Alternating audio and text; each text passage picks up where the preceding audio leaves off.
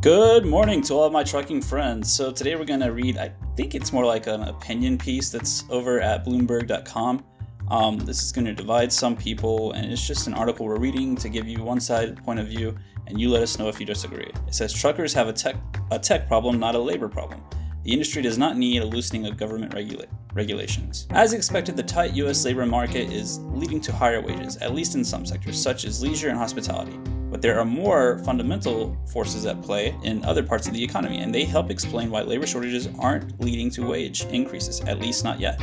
One area undergoing profound change is the quintessential work away from home industry trucking.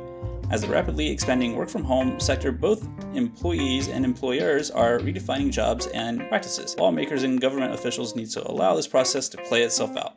If Congress had been too quick to respond to activists' demands for a higher minimum wage, last winter it could have cut short growth in the leisure and hospitality sector. But the same reasoning in if Washington is too solicitous to transportation industries, complaints about a labor shortage now, it risks undercutting crucial productivity enhancing reforms.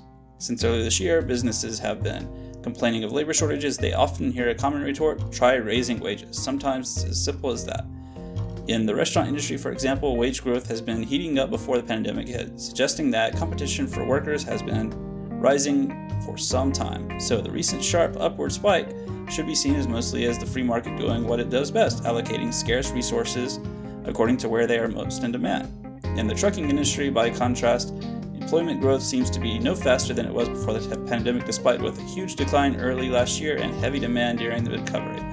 This represents a deeper structural problem. Okay, guys, so what do you think? Is, trucking the same as, you know, a restaurant when it comes to finding more workers? Uh, truck drivers, depending, you know, they do pretty well for themselves. That's why a lot of people get into this industry. So, what do you think is the answer to the, this driver shortage? Do we need uh, government assistance or something to step in, more regulations. I am not sure. I don't know how this person is perceiving it. I don't even know if they know everything about trucking. So, you let us know what's what you think and we will talk to you later. Please do us a favor and go ahead and subscribe to this channel as it will help us greatly and be sure to follow ELE's social media accounts. You can find us on Facebook and our Instagram account is ELE underscore logistics. Again, that's ELE underscore logistics. Thanks for listening and we'll talk to you soon.